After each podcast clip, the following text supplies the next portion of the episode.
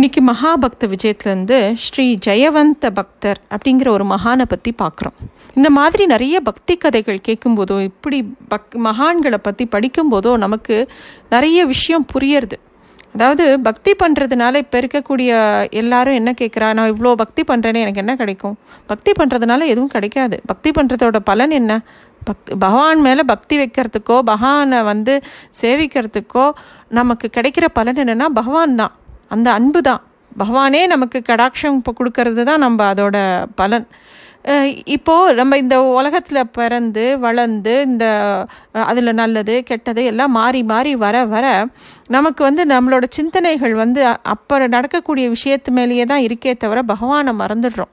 அப்போ நமக்கு ஞாபகப்படுத்துறதுக்காக பல மகான்கள் இந்த பூமியில் பிறந்து நமக்கு நிறைய விஷயங்களை சொல்லி கொடுத்துட்டு போகிறான் அந்த மாதிரி இந்த மகாபக்த விஜயத்தில் ஒவ்வொரு மகானும் அவளோட வாழ்க்கையில் எவ்வளவோ நல்லது கெட்டது சோதனைகள் எல்லாம் வந்தால் கூட அந்த பக்தியை வந்து அவள் விடவே இல்லை. பகவானோட காலை பிடிச்சிட்டு அவள் விடுறதே இல்லை. அதை பார்க்கும்போது நம்மளும் அப்படித்தான் இருக்கணும். அதுதான் பிரமாணம் அப்படிங்கிறது நமக்கு அங்கங்கே அவாவா சொல்லி வச்சுருக்கா. அப்படியுமே நமக்கு இருக்கிற டிஸ்ட்ராக்ஷன் இந்த காலத்தில் ரொம்ப ஜாஸ்தி. அதை தாண்டி நம்மளோட மனசு திருப்பியும் பக்தியில் செலுத்துறதுங்கிறது முக்கியமான தேவை. இப்போ இந்த ஜெயவந்த பக்தர் அப்படிங்கிறவரோட வாழ்க்கையை பார்த்தோன்னா நிறைய ஆச்சரியமான சம்பவங்கள் அவரோட வாழ்க்கையில் நடந்திருக்கு. அவர் வந்து ஒரு பெரிய தொழில் நடத்துகிறார் நிறைய சம்பாதிக்கிறார். சம்பாதிக்குன்னா சின்ன வயசுலேருந்தே சம்பாதிக்க வந்துட்டார். பூர்வீக சொத்தும் நிறையா இருக்குது நல்லா அவரும் வியாபாரம் பண்ணுறார் நல்லா விருத்தியாக இருந்து நிறைய சம்பத்து சேர்றது. அவருக்கு ஆறு பசங்க. அந்த பசங்களும் நல்லா படிக்க வைக்கிறார். குடும்பம் நல்ல நிலமையில் இருக்குது அவருக்கு ஒரு நாள் தோன்றுறது நம்ம இப்படி பணம் பணம்னு நிறைய சேர்த்தாச்சு. நிறைய பணம் காசு இருக்குது நம்ம எவ்வளோ இன்னும் நிறைய தலைமுறைக்கு இந்த பணம் காசு வரும். எதுக்கு நம்ம திருப்பி திருப்பி வியாபாரம் பண்ணணும்? போதும். இருக்கிறது போதும். இருக்கிற பணத்தை வந்து நம்ம வந்து ஏழைகளுக்கு கொடுக்கலாம். வரவாளுக்கு நிறைய பக்தர்கள் வர அவளுக்கு அன்னதானம் பண்ணலாம். வேணுங்கிற வாளுக்கு கொடுக்கலாம். அன்பு செய்யறதுங்கிறது பகவான் மேலே பக்திங்கிறது என்ன உட்காந்து பகவானை நினச்சி பாடிண்டு பகவானோட ஸ்லோஸ்திரம் சொல்லிட்டு மட்டும் இருக்கிறது கிடையாது. பகவானால் படைக்கப்பட்ட அத்தனை ஜீவராசிகள் சித்து அச்சித்து எல்லாத்து மேலேயும் அன்பு செய்யணும். அதுதான் பகவானுக்கு பிடித்தமான ஒரு விஷயம். அது இவருக்கு நன்னா புரிஞ்சிருந்தது ஜெயவந்த பக்தருக்கு. அவர் என்ன பண்ணுறார் பகவானோட பாடல்களை பாடின்னு யார் வந்தாலும் சரி யாரெல்லாம் பகவான் மேலே ரொம்ப பிரியமாக இருக்காலும் சரி இல்லை இவர்கிட்ட வந்து ஐயா எனக்கு ரொம்ப கஷ்டமாக இருக்குது உதவி பண்ணுங்கன்னு யாராவது கேட்டாலும் சரி உடனே தன்னால் முடிஞ்ச எல்லா விஷயத்தையும் அவர் பண்ணி கொடுப்பார். பணத்தால் பொருளால் அப்புறம் தன்னோட சரீரத்தால் எல்லா விதத்துலேயும் உதவி பண்ணுவார். எல்லாருக்கும் இவரை நன்னா தெரியும் அந்த ஊரில். நிறைய செல்வந்தர் நன்னா படிச்சிருக்கார் நிறைய பக்தி நல்ல மனுஷன் எது கேட்டாலும் பண்ணுவார். அப்படிங்கிறது தான் அந்த ஊரில் அவருக்கு பெரிய பேர். அவனா எப்பயும் தர்ம எப்பயும் வேதாந்த விசாரங்களும் தர்ம சிந்தனையுமே அவருக்கு வாழ்க்கையாக இருந்தது. ஆனால் இதெல்லாம் அவர் பண்ணினா கூட அவரோட ஆறு பிள்ளைகளுக்கும் இது பிடிக்கவே இல்லை. யாருக்கு பிடிக்கும்? எதுக்கு நன்னா ஓடி இருந்த வியாபாரத்தை போய் யாராவது மூடி மூடுவாளா? எதுக்கு? இன்னும் நிறைய காசு சேர்க்கலாமே. அப்பா ஏன் இப்படி பண்ணிட்டா? சரி அப்பா தான் கடையை மூடிட்டாரு. அட்லீஸ்ட் நமக்காவது எல்லாருக்கும் சொத்தை பிரித்து கொடுக்கலாம்ல. இல்லை நம்ம தொழில் பண்ணுறதுக்காவது ஒரு முதல் பணத்தை கொடுக்கலாம்ல. எதுவுமே இல்லாமல் எல்லா நிர்வாகத்தையும் அப்பாவே வச்சுன்னு இருக்காளே.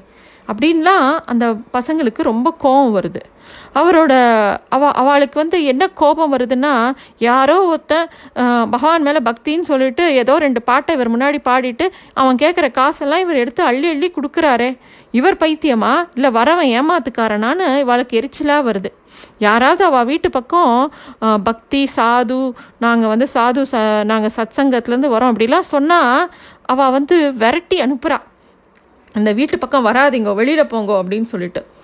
இவருக்கும் தன்னோட மகன்களுக்கு இதெல்லாம் பிடிக்கலங்கிறது நல்லா புரியறது.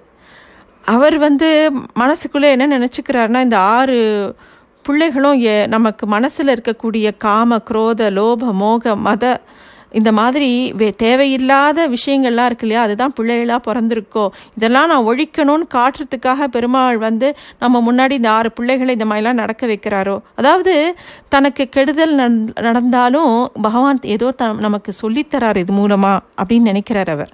அதே மாதிரி இந்த இந்த பசங்களுக்கு இந்த வயசில் மனசில் அன்பும் ஆதரவும் வாத்சல்யம்னா இருக்கணும். ஏன் எப்போ பாரு பணம் பணம் பணம்னு பேராசையாக இருக்கா? இவ்வளோ பணம் இருந்தும் இதை அனுபவிக்காமல் இன்னும் பணம் வேணும் இன்னும் பணம் வேணும்னு ஏன் நினைக்கிறா? அப்படின்னு மனசுக்குள்ளே நினச்சி புலம்புறார். பகவான்கிட்டே கேட்குறார் இந்த மாதிரி நடக்கிறதே இதில் நீ எனக்கு என்ன சொல்லித்தர வர? ஏன் இந்த குழந்தைகள் இப்படி இருக்கா? இவாளை நல்வழிப்படுத்த? அப்படின்னு சொல்லி அவரும் வேண்டிக்கிறார் பகவான்கிட்ட ஆனால் அந்த பிள்ளைகள் ஆறு பேரும் கூடாத நட்புகளோடு சேர்ந்து இதுக்கு என்ன பண்ணுறது நம்ம அப்பா இப்படி இவ்வளோ வயசாயும் இந்த இப்படி பண்ணுறாரு இவர் பண்ணுறது சரியே இல்லையே. ஏதோ பாண்டுரங்கன் பாண்டுறங்கன்னு அவர்கிட்டயே உயிரை விடுறாரு. யாராவது சாதுன்னு வந்தாலே அப்பா வந்து நில கொள்ளாமல் எதையாவது பண்ணிடுறாரு அப்படின்னு கோபம் வருது. இவர் என்ன பண்ணுறார் சரி நம்ம ஒன்று பண்ணலாம். இந்த ஆறு பேரும் ஆறு பிள்ளைகளும் யோசிச்சு ஒரு முடிவுக்கு வரா. இந்த ஊரில் இருக்கக்கூடிய ராஜா கிட்ட போய் நம்ம அப்பாவை பற்றி சொல்லி இந்த மாதிரி இந்த சொத்தை எங்களுக்கு எங்கள் அப்பா கிட்ட சொல்லி பிரித்து கொடுங்கன்னு சொல்லி கேட்கலாம் அப்படின்னு ஒரு முடிவுக்கு வர. இந்த விஷயம்லாம் இந்த பிள்ளைகளுக்குள்ளேயே கலந்து பேசிக்கிறாளே தவிர இந்த விஷயம்லாம் ஜெயவந்த பக்தருக்கு தெரியவே தெரியாது. அவர் வழக்கம் போல் தினமும் நித்தியமாக பூஜை புனஸ்காரம் தினமும் பஜனைகள் இந்த மாதிரி அவரோட காலத்தை கழிச்சுட்டு இருக்கார். நேராக இந்த ஆறு பிள்ளைகளும் அந்த ஊரை ஆண்ட அரசங்கிட்ட போகிறாள் போய் போன உடனே அந்த அரசனும் பெரிய வீட்டு பிள்ளை இல்லையா? நல்ல செல்வந்தர் அவளோட பிள்ளைகள்னு உடனே தனியாக கூட்டு என்ன விஷயம்னு விசாரிக்கிறார். அப்போ இந்த பசங்க சொல்கிறா நாங்கள் ஆறு பேருமே ஜெயவந்தரோட பிள்ளைகள். எங்கள் அப்பாவுக்கு பூர்வீகமாகவே நிறையா சொத்து எங்கள் அப்பாவும் நிறையா சம்பாதிச்சா நன்னா போயிட்டு இருந்த வியாபாரத்தை திடீர்னு கடையை மூடிட்டார் போதும் இவ்வளோ சொத்து நமக்கு அப்படின்னு சொல்லி. இதனால் எங்களோட ஐஸ்வர்யம் சரி இருக்குது அப்படின்னா கூட இன்னும் விருத்தி பண்ண வேண்டாமா? இல்லை எங்களுக்காவது நல்ல வழி கொடுத்து எங்களையெல்லாம் வியாபாரம் பண்ண வைக்கலாம் இல்லையா? எங்கள் அப்பா அதெல்லாம் பண்ணலை. அது கூட பரவாயில்ல. இருக்கிற பணத்தெல்லாம் வரவாளுக்கெல்லாம் எடுத்து எடுத்து கொடுக்குறார். சாதுன்னு யாராவது வரான் இல்லை யாராவது பஜனை பண்ணுறேன்னு வரான் யாராவது ஏழைன்னு வரான் தினமும் யாராவது வரா? அவளுக்கு மறக்கால் மறக்கால அவள் கேட்குற செல்வத்தை அள்ளி அள்ளி கொடுக்குறார். கேட்டால் எங்கள் அப்பாட்ட ஏன்ப்பா இப்படி பண்ணுற இப்படி பண்ணாதன்னு சொன்னால் இதெல்லாம் பகவான் எனக்கு கொடுத்தது. எதுக்கு கொடுத்துருக்கான் பகவான் நமக்கு பணம்? இவ்வளோ பணம்னா இன்னொருத்தருக்கு கொடுக்கறதுக்காகத்தான். இந்த உலகத்தில் இருக்கிற எல்லா ஜீவராசிகளுக்கும் நம்மளால் ஆன உ- உதவியை கொடுக்கணுங்கிறதுக்காக தான் நமக்கு இவ்வளோ பெருஞ்செல்வத்தை கொடுத்துருக்கார். இதை நான் வச்சுன்னு என்ன பண்ண போகிறேன் அப்படின்னு அவர் கேட்குறாரு எங்கள் அப்பா. எங்கள் அப்பா பேசுறதுலாம் சில சமயம் புத்தி தான் இருக்கா? சித்தம் கலங்கி போயிடுத்தானே தெரியல. கே- அவர் பேசுகிறது எதுவும் எங்களுக்கு புரியல.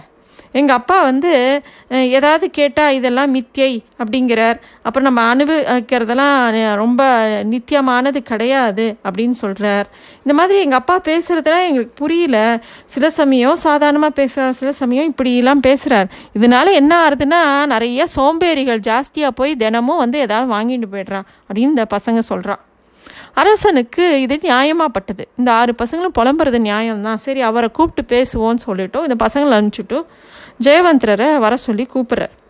கூப்பிட்டு அவர்கிட்ட இந்த மாதிரி உங்கள் பசங்க சொல்கிறா என்ன விஷயம்? நீங்கள் என்னமோ இந்த உலகத்தில் இருக்கிற எல்லா வஸ்துக்களும் பொய் மாயைன்னு சொல்கிறீங்களாமே அதெல்லாம் உண்மையா? நீங்கள் நீங்கள் என்ன நினைக்கிறீள் ஏன் இந்த மாதிரி உங்கள் வியாபாரத்தை மூடினேன் உங்கள் பசங்களுக்கு வந்து வியாபாரம் பண்ணுறதுக்கு நீங்கள் கொடுக்கலாம் இல்லையா? அப்படிலாம் பேசும்போது அவர் சொல்கிறார் எனக்கு வந்து அந்த மாதிரிலாம் ஆசை இல்லை. நிறைய செல்வம் இருக்குது நம்ம வந்து இந்த உலகத்தில் என்னத்தை எடுத்துன்னு வந்தோம்? என்னத்தை எடுத்துன்னு போக போகிறோம் நம்ம பிறக்கும்போது கையில் ஒன்றுமே கொண்டு வரல. அதே மாதிரி நம்ம போகும்போதும் எதுவும் கொண்டு போக முடியாது. இந்த உலகத்தில் இருக்கிற வரைக்கும் இதை அனுபவிக்கவும் நம்மளால் இன்னொருத்தருக்கு உதவி பண்ணுறதுக்கும் தான் இங்கே இருக்கிற செல்வத்தையோ விஷயங்களையோ பகவான் நமக்கு கொடுக்குறார். அதை விட்டுட்டு இது என்னோடது என்னோடது நம்ம எதுக்கு பூட்டி வச்சுக்கணும் அப்படின்னு கேட்குறார் ஜெயவந்தர். அரசனுக்கு அவர் கூட பேச பேச அவனுக்கு புரியவே இல்லை. ஏன்னா இவரோட நல்ல ஒரு தர்ம சிந்தனையும் இவரோட பேரன்பும் அவனுக்கு புரியவே இல்லை. அரசனுக்கு தோணி போயிடுத்து இவர் என்ன சில சமயம் சரியாக பேசுகிறார் சில சமயம் இது மாயை இதெல்லாம் நித்தியம் இல்லை இதெல்லாம் வே வேண்டாம் தேவையில்லாதுன்னு சொல்கிறாரு இவருக்கு நிஜமாவே சித்தம் கலங்கி போயிடுத்தா அந்த பிள்ளைகள் சொல்கிறது நியாயமாக தான் படுறது. இந்த மாதிரி ஒரு பைத்தியம் இன்னும் முத்தி போச்சுன்னா சுற்றி இருக்கிறவாளுக்கும் கெடுதல். பேசாமல் இந்த ஆளுக்கு சிறையில் போடுற கூட வேண்டாம். பேசாமல் மரண தண்டையை கொடுத்துடலாம் அப்படின்னு யோசிக்கிறான் அந்த அரசன். அவன் மனசில் ஒரு துர் எண்ணம் வந்துடுறது அப்போது அவனும் அதே மாதிரி ஒரு கட்டளையும் பிறப்பிக்கிறான். இந்த மாதிரி ஜெயவந்திரரை உடனே காவலாளியை கூப்பிட்டு இவருக்கு மரண தண்டனை கொடுக்கணும். இவரை வந்து நல்லா ஒரு கோணியில் கட்டி கொண்டு போய் நடு நடுக்கடலில் நடு கடலில் போடு அப்படின்னு சொல்லிட்டு போயிடுறான் அந்த அரசன். அந்த பிள்ளைகள் இந்த அரசனோட கட்டளையை கேட்ட உடனே பகீர்னு ஆயிடுறது அவளுக்கு. என்னடா இது விபரீதமாக ஆயிடுத்து நம்ம அரசன்கிட்ட போய் உதவி கேட்க போனோம் சொத்துக்காக. இந்த அரசன் இந்த மாதிரி ஒரு கட்டளையை போட்டுட்டானேன்னு ரொம்ப வருத்தப்பட்டு அழறா அந்த ஆறு பசங்களும். நம்ம அப்பா எப்பேற்பட்டவர் நம்ம அப்பா கிட்ட காசுக்காக ஆசைப்பட்டு இந்த மாதிரி போய் நம்ம பண்ணிட்டோமே அப்படின்னு ரொம்ப வருத்தப்படுறா. ஆனால் இவருக்கு எந்த ஒரு சஞ்சலமும் இல்லை ஜெயவந்தருக்கு. அவர் எப்பயும் போல நித்தியமாக பகவானோட நாமத்தை சொல்லிட்டு அந்த ஆனந்தத்திலேயே இருக்கார் அவர். அவரை கொண்டு போய் சிறையில் அடைக்கிறான் அந்த சிறைங்கிறது எப்படி இருக்கும்? ரொம்ப இருட்டாகவும் ரொம்ப நாத்தமாகவும் அந்த இடமே சரியாக சுத்தமாக இல்லாத ஒரு இடத்துல போய் உட்காண்டா கூட இவர் மனசு பகவான் இடத்துலையே இருக்குது இவர் அதெல்லாம் சுற்றி நடக்கிறதெல்லாம் ஒன்றும் பெருசாக எடுத்துக்கல. ஆமாம் அப்பேற்பட்ட கிருஷ்ணாவதாரத்தில் எவ்வளோ நல்லவர் வசுதேவர். அவரையே கொண்டு போய் இதில் தானே வச்சுருந்ததா? சிறையில் தானே? நம்ம எம்மாத்திரம்? அப்படின்னு யோசிச்சுக்கிறார் அவர். எல்லா விஷயத்துலையும் பகவானோட தன்னை சம்மந்தப்படுத்தி படுத்தி பார்த்துக்கிறார். சரி எனக்கு நாளைக்கு மரணம் அப்படின்னா இப்போலேருந்து காலம்புற வரைக்கும் இருக்கிற நேரம் தான் எனக்கு பகவானோட சிந்தனையில் இருக்க முடியும். அடுத்த ஜென்மா எப்படி இருக்கும்னு தெரியாது. அப்போ பகவானோட சிந்தனை எனக்கு வருமான்னு தெரியாது. இப்போ இருக்குது இப்போ இந்த நிமிஷம் எனக்கு பகவானை நினைக்க முடியறது. அது எப்பேற்பட்ட பாக்கியம்? காலம்புற என்னைய கொண்டு போய் அவள் கடலில் தள்ளுற வரைக்கும் நான் பகவானை நினச்சிட்டே இருப்பேன் அப்படின்னு சொல்லி பகவானோட நாமத்தை சொல்லிட்டு அப்படியே உட்காந்து தியானத்துக்கு போயிடுறார் காலம்புற விடியறது காவலாளிகள்லாம் வந்து அவரை கூட்டிகிட்டு அவரை ஒரு கோணிப்பையில் போட்டு அடைச்சி தூக்கிட்டு போகிறா ஊரே கூடியிருக்கு இந்த விஷயத்தை கேள்விப்பட்டு. அந்த ஆறு பசங்களும் அங்கே வரா. அவளுக்கு அழுகையாக இருக்குது அப்படி இப்படி பண்ணிட்டோமே அப்படின்னு சொல்லிட்டு. ஆனால் ஜெயவந்தர் அதை பற்றி கவலையே படலை. அந்த கோணிப்பையை கொண்டு போய் நடுக்கடலில் கொண்டு போய் போடுறா. கொஞ்ச நேரத்தில் பார்த்தா அந்த கோணி மூட்டை கீழே முழுகிறது திருப்பியும் மேலே வந்துடுது. என்னடா அது? போ எங்கேயாவது மூழ்கினது திருப்பி மேலே எப்படி வரும்? அப்படின்னு ஆச்சரியமாக எல்லாரும் பார்த்துட்டு இருக்கா பார்த்தா ஒரு ஆமை. அப்படியே அவர் பெரிய ஆமை அவரை வந்து அப்படியே முத முதுகில் சுமந்துண்டு அப்படியே கரையை நோக்கி வருது. எல்லாரும் ஆச்சரியப்படுறா. இந்த விஷயத்தை கேட்டு அரசனும் அங்கே வரான். அவரை கொண்டு வந்து அப்படியே அந்த ஆமை கொண்டு வந்து அந்த ஓரத்தில் கொண்டு வந்து விட்டுறது நிலத்தில் கொண்டு வந்து விட்டுறது. எல்லாரும் அவரோட அதாவது ஜெயவந்தரோட பக்தர்கள்னு இருப்பா இல்லையா? அவெல்லாம் ஜெயகோஷம் விட்டு அவரை அந்த கோணிப்பையை திறந்து பார்த்தா அதுக்குள்ளே இவர் பத்மாசனம் இட்டுண்டு பகவானியே தியானம் பண்ணிட்டு இருக்கார். எல்லாரும் காலில் விழுந்து சேவிக்கிறா. அவளுக்கு வந்து எப்பேற்பட்ட பாக்கியம்? அப்போ அந்த நேரத்தில் கூர்மாவதாரமாக பகவானே சாட்சாத் வந்திருக்காருன்னு அவரையும் சேவிக்கிற பாக்கியம் கிடைக்கிறது. அந்த ஆமை திருப்பியும் போய் அந்த கடலில் போய் மறைஞ்சு போயிடுறது. ராஜா இந்த விஷயத்தை கேள்விப்பட்டு மன்னிப்பு கேட்குறான். பசங்களும் அந்த ஆறு பசங்களும் காலில் விழுந்து மன்னிப்பு கேட்குறான். அப்பையும் ஜெயவந்த பக்தர் என்ன நினைக்கிறாருன்னா அடாடா இவாளுக்கெல்லாம் பக்தி வரணுங்கிறதுக்காக நீ இந்த மாதிரி ஒரு லீலையை பண்ணினியா? இந்த மாதிரி நிறையா பேருக்கு பக்தி வரணும்னா நான் தினமும் மரண தண்டனை ஏற்றுக்கிறதுக்கு தயாராக இருக்கேன் அப்படிங்கிறார் அவர். எல்லாரும் அதுக்கப்புறம் இவர் ஆச்சாரியனா ஏற்றுன அந்த ராஜாவும் நல்ல விதமாக அரசாட்சி பண்ணுறான் அந்த ஆறு பசங்களுக்கும் நல்ல புத்தி வந்து அவளும் நல்வழிப்படுற நல்ல வழிக்கு வரா. இதுதான் மகாபக்த விஜயத்தில் இன்றைக்கி நாம் சொல்ல கதை. இன்னும் நிறைய கதைகள் இது மாதிரி நிறைய மகான்களோட கதைகள் இருக்குது நம்ம இன்னும் நிறைய கதைகள் பார்க்கலாம். நன்றி.